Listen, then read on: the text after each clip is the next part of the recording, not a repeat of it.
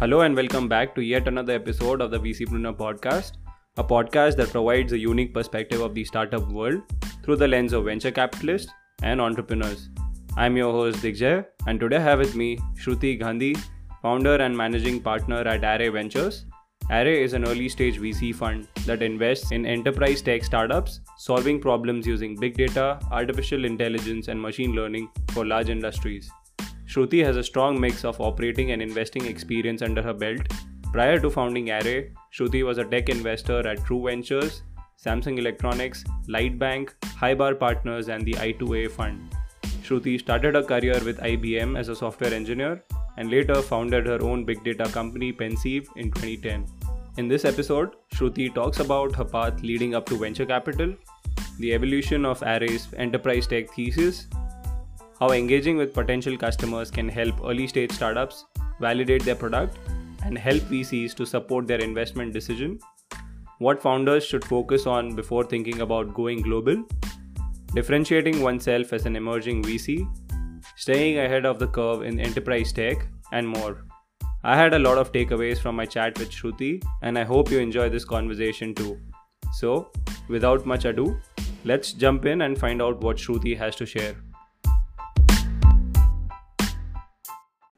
Hey Shruti, welcome to the VCpreneur podcast. Very excited to have you with us today. Thanks for having me, Jay. Excited to share what I've learned. Awesome, awesome. So, you know, for for our listeners who don't know you yet, uh, maybe we can start with a brief background about yourself. Tell us about your path leading up to Array Ventures, and I know there are multiple steps that you went through. You know, as an operator, founder, and then as an investor.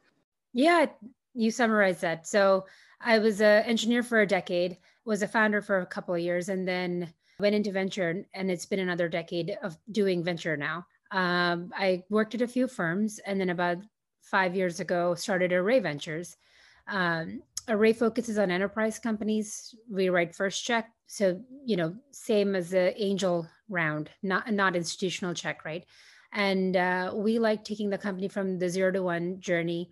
We focus on data, AI, machine learning companies, so infrastructure, security um, and other B2B companies in the in the infrastructure and the middle layer of the of the stack.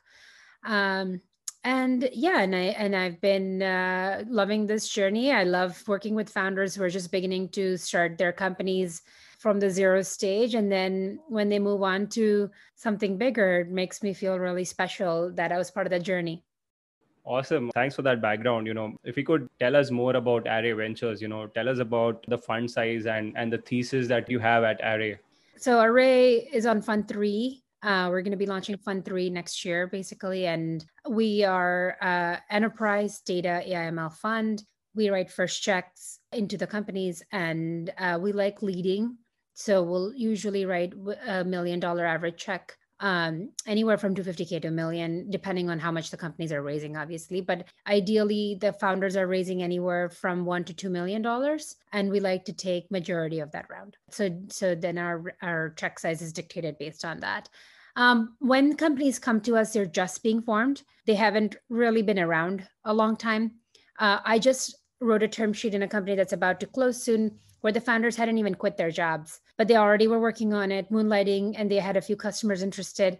That's a profile of the founders and the companies we're interested in. We like investing in founders that are doing their work beforehand and then validating their ideas and then from there on um, you know leaving their jobs and beginning to start a company once there is like a sure path of what kind of customer is going to buy their product. I don't need the whole product market fit to be figured out but i do need some pre-work to be done from by founders before they start the company. Got it. And you mentioned the word customer you know a few times uh, and i want to come to that. Uh, but before that if you could you know dive a bit deeper and tell us the broad thesis is of course ai data ml um, how has that evolved you know from your fund one to fund three and what are the specific sectors within those broader themes that you're looking at uh, today well what have ha- what has happened is over the years we've had a evolution of companies that we call B2B. And in the early days, uh, the, so the way we describe the stack is, the, as I mentioned, the infrastructure, the middle layer, and the application layer. Um, in the early days, we invested in in the application layer as well, so the application AI. And I think At this point, we're less excited about that layer because we feel that most of the problems in that category can be invested by many other VCs. Um, we will invest in the application layer if it's very special, something different. But ideally, we like investing on the more API, security, infrastructure, um, data pipelines, databases kind of spaces that are more the back end for a lot of this data AIML companies. Got it. And and for the benefit of the listeners, could you uh, share, you know, why why a specific focus on the back end uh, infrastructure now, uh, and not so much on the application layer? Well, there is just lots of innovation necessary in the space because we you know the, we've been talking about data and the rise of data for a long time now but finally the infrastructure needs to catch up to that. So that's why i inv- like to invest in the back end of technology that can enable that trend. Got it makes sense all right. Uh, coming to the point uh, about you know working with founders closely, and you mentioned you like to work with them, uh, you know, at the earliest stages, uh, especially in the zero to one phase, and you try to connect them to customers from day one. Sometimes even before you're investing in those founders, that definitely helps you know the founders in in a big way because they can get feedback from customers and also assess how far away or how close are they to product market fit uh, but at the same time, it also helps you as a VC to you know aid your decision making uh, whether to invest in, in a startup or not. So if you could tell us, you know, how much importance do you place on on the feedback from customers, from potential customers in your decision making to you know invest in a particular startup? That's a good question. Uh, we are thesis driven, so oftentimes we like approaching a company based on our conviction in the space. Um, oftentimes when we invest, there are no customers or non-existent customers or there's a potential customer um it, you know if they if they're just starting out and they if they have a customer that's miles ahead uh, for the founder than any other other folks and me that's great. Uh, end of the day customer is king. If customers are willing to you know buy something down the road you know if they're saying that if you build this i'll buy in six months whatever it is that kind of shows that there's a real need in the market versus just me uh, you know guessing or the founders kind of guessing that right? And in the early days the founders don't really have that many customers or maybe none. So then this is a great proxy for that kind of feedback. The recent investment i'm doing in devops companies the founders you know already have five customers um, which is which is amazing. But that's not necessary for us. Customer validation doesn't help us make a decision. It kind of is a part of the checklist of things we do. That's not the i mean you know we, we can pass on a company even if the customer might like the company. Uh, so that's not the only thing we do. One of the major steps we do is oftentimes we'll ask if the customer founders have any customers we can chat with but you know there's never a time when founders have connected to us to a customer and the and the customer has said anything negative. It's just not what happens because it's early relationships and no one's going to say anything bad. So we tend to discount all that anyway um, in our work. But we do we do do that as a checklist item, just you know, from a purposes of just making sure we've done that. Uh, but you know, that's a step for most of our investments. I you know happy to talk more about anything specific, but that's generally what we do for most of our company and investments we do got it. And you know like i was referring to i'm sure that helps the founders you know shape and build their product especially since they're so early in their journey.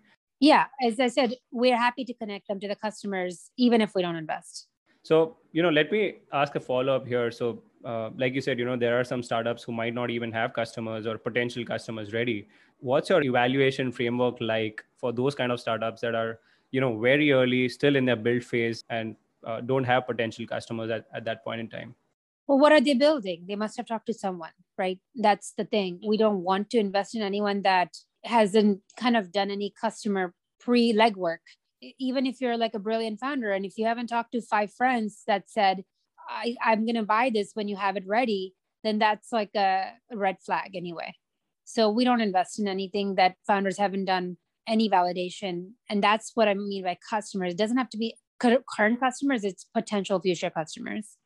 Okay so let me switch gears here and uh, you know talk about you know companies thinking about going global, and especially now in a post-COVID world, uh, and especially in B two B, connecting and doing deals remotely has now become a norm, which wasn't easier earlier before the pandemic.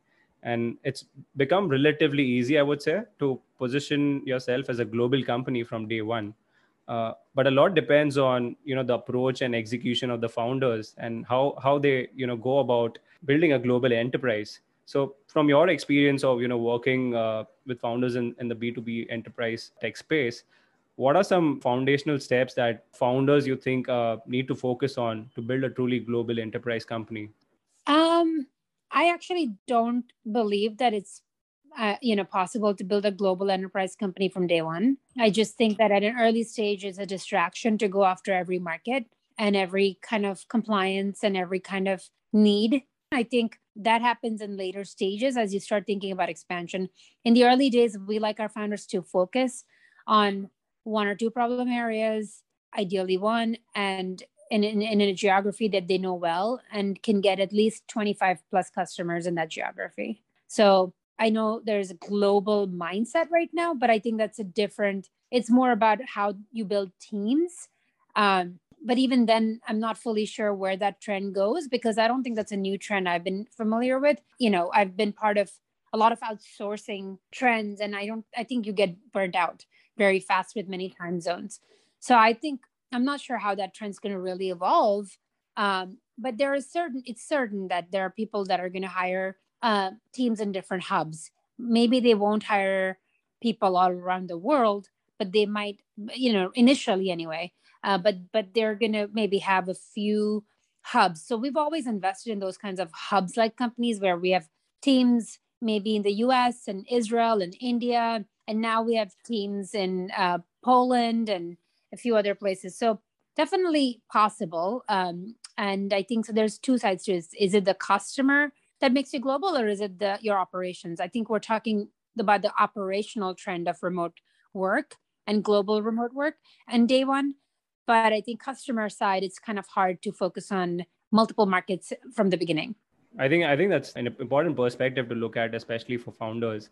And you know, you mentioned it, it could be a big distraction uh, for the founders. You know, if they're trying to target uh, multiple markets at the same time, especially at the early stages. So that's definitely one of the you know common mistakes uh, you know founders could make in pursuit of going global, uh, which is the timing aspect of when to go global.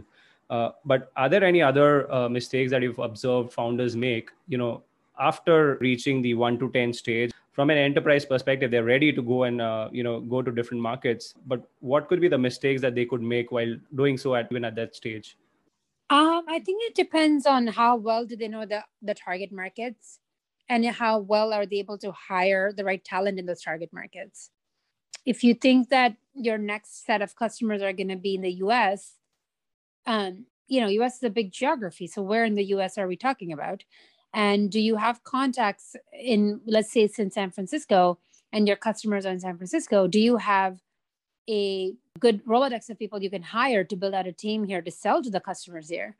Um, selling remotely is kind of hard. And, you know, uh, you can say remote work can fix that. But I, I think we're talking about like large contract sizes here, like six figure plus contract sizes. You have to make the trip um, to understand fit, to meet different team members.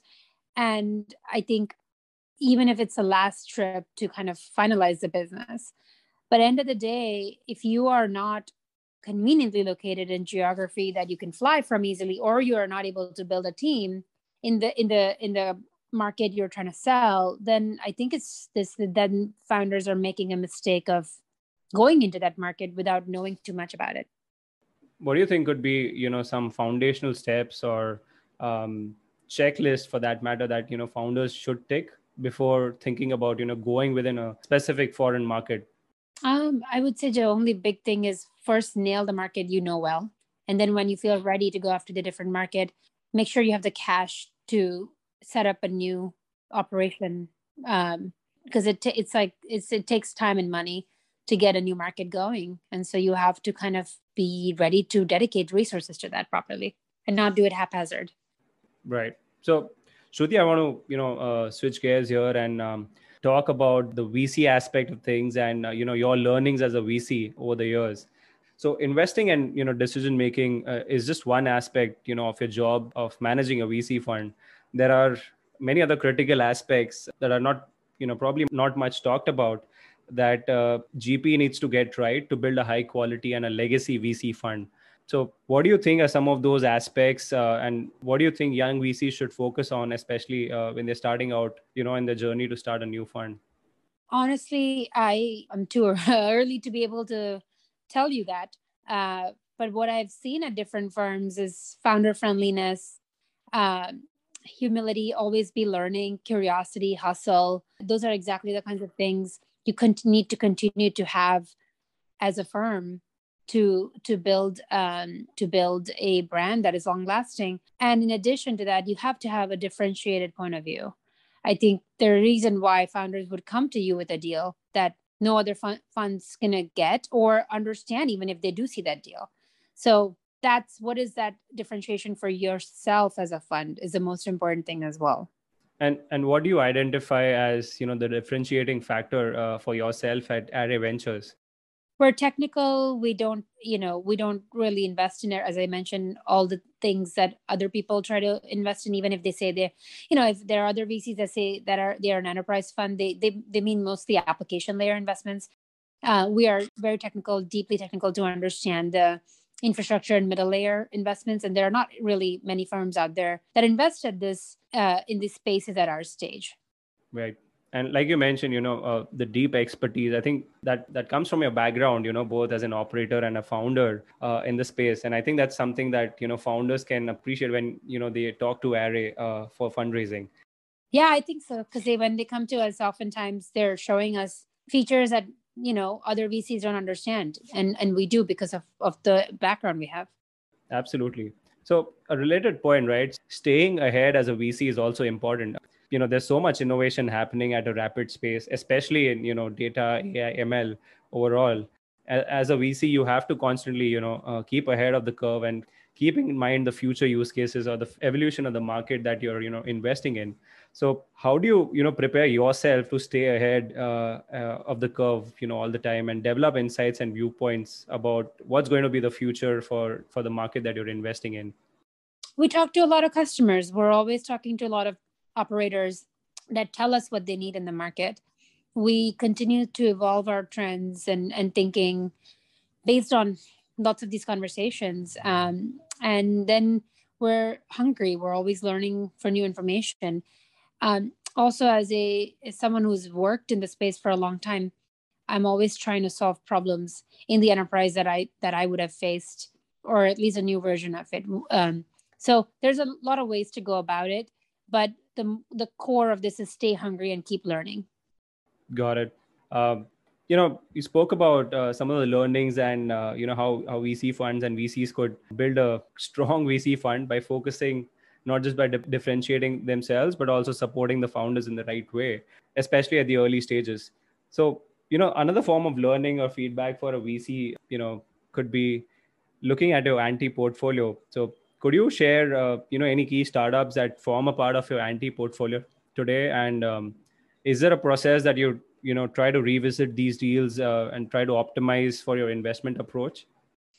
Um, anti portfolio is a great way to learn, but you know, it's a great way to figure out if you're gonna. I mean, we're like a five year in fund still, so anti portfolio doesn't mean much because most companies haven't that we have not invested in have not gone IPO or something like that yet. So I wouldn't say that they're anti-portfolio yet. But but there is definitely a lesson learned of how we could have acted, what could we have done better, how can we make our process better here. Um, and yeah, I think that's a, it's a good way to learn, you know, what what we could have done differently with with the deals that we passed or you know didn't act fast on uh, anything that you would do differently you know if you had to start uh, Array Ventures all over again today um, I'm not sure. it's a that it's kind of hard to say that. Um, end of the day, you know, I would go with the current strategy we have right away, but it's hard to say that when your fund sizes are different. So I wouldn't say that there's anything different I would do. You just kind of work and stay agile and keep growing with with the world. And that's that's what we've always done and I will continue to do that. So we will evolve yeah and hopefully in the next couple of years uh, we we would have evolved our thinking in many different other ways yeah i think that that approach in itself you know talks about uh, the agility you have as a vc fund and uh, you know why founders would want to come and work with you uh, especially when they don't have a you know very concrete business model or a very concrete product yet but they can still work with you to to get to that stage uh, of venture building Shruti, so tell us how has you know being a VC over the years uh, influenced your personality over the years? How has it shaped you as a person today? Uh, yeah, it's a very good question. Uh, end of the day, decision making needs to happen really fast, and you can't regret what decision you made at the time with the data and not and uh, data you had at the time, even if the company takes off or or doesn't. Um, you made the best decision you could so the personality wise i would say um, i've gotten better at decision making faster with with whatever data i've had and you learn to have no regrets around that awesome uh, so shruti before uh, we we end our conversation any final thoughts for uh, you know both current and aspiring founders who are listening to you you know i think the theme that has come up again and again in my summary of this conversation is um, stay hungry always keep learning and i would i would add build an expertise that is unique to you, especially on the technical side. There are plenty of people out there that, you know, are generalists, but very few people that can understand one or two areas really well. Um, and if you can do that, then you can build other expertise areas as well. But you don't need a PhD, but you just need a curious mind to be able to dig in deep into something and then have an opinion around it um, and not just kind of you know like the mistake i made early in my career would be i would synthesize all the information and then dump it on the person and say here you figure out what, what needs to happen from this.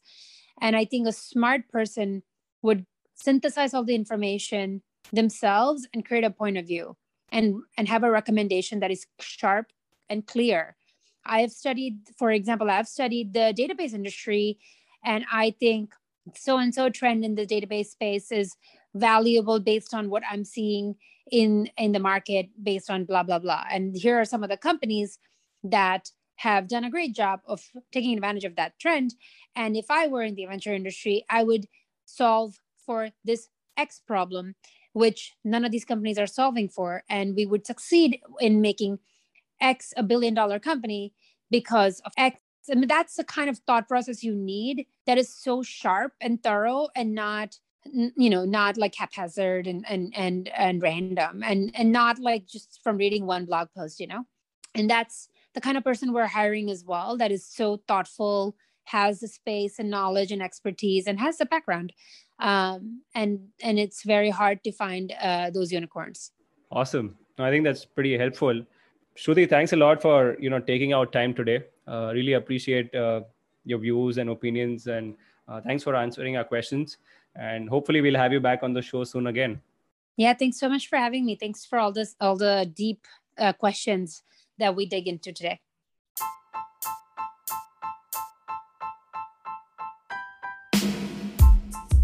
Thank you so much for listening to today's episode of the VCpreneur podcast. If you enjoyed this episode, please let our guests know about it, share your thoughts on social media, and let them know what were your key takeaways. We would truly appreciate if you could subscribe to our podcast on the podcast platform of your choice and leave us a review on Apple iTunes. This will help others discover the podcast. To get insights and to learn more about startups and venture capital, you can follow us on Twitter and Instagram.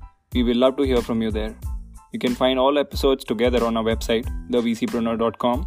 We will be back again next week with another VCpreneur that is making a dent in the venture universe. Until then, take care and keep shining.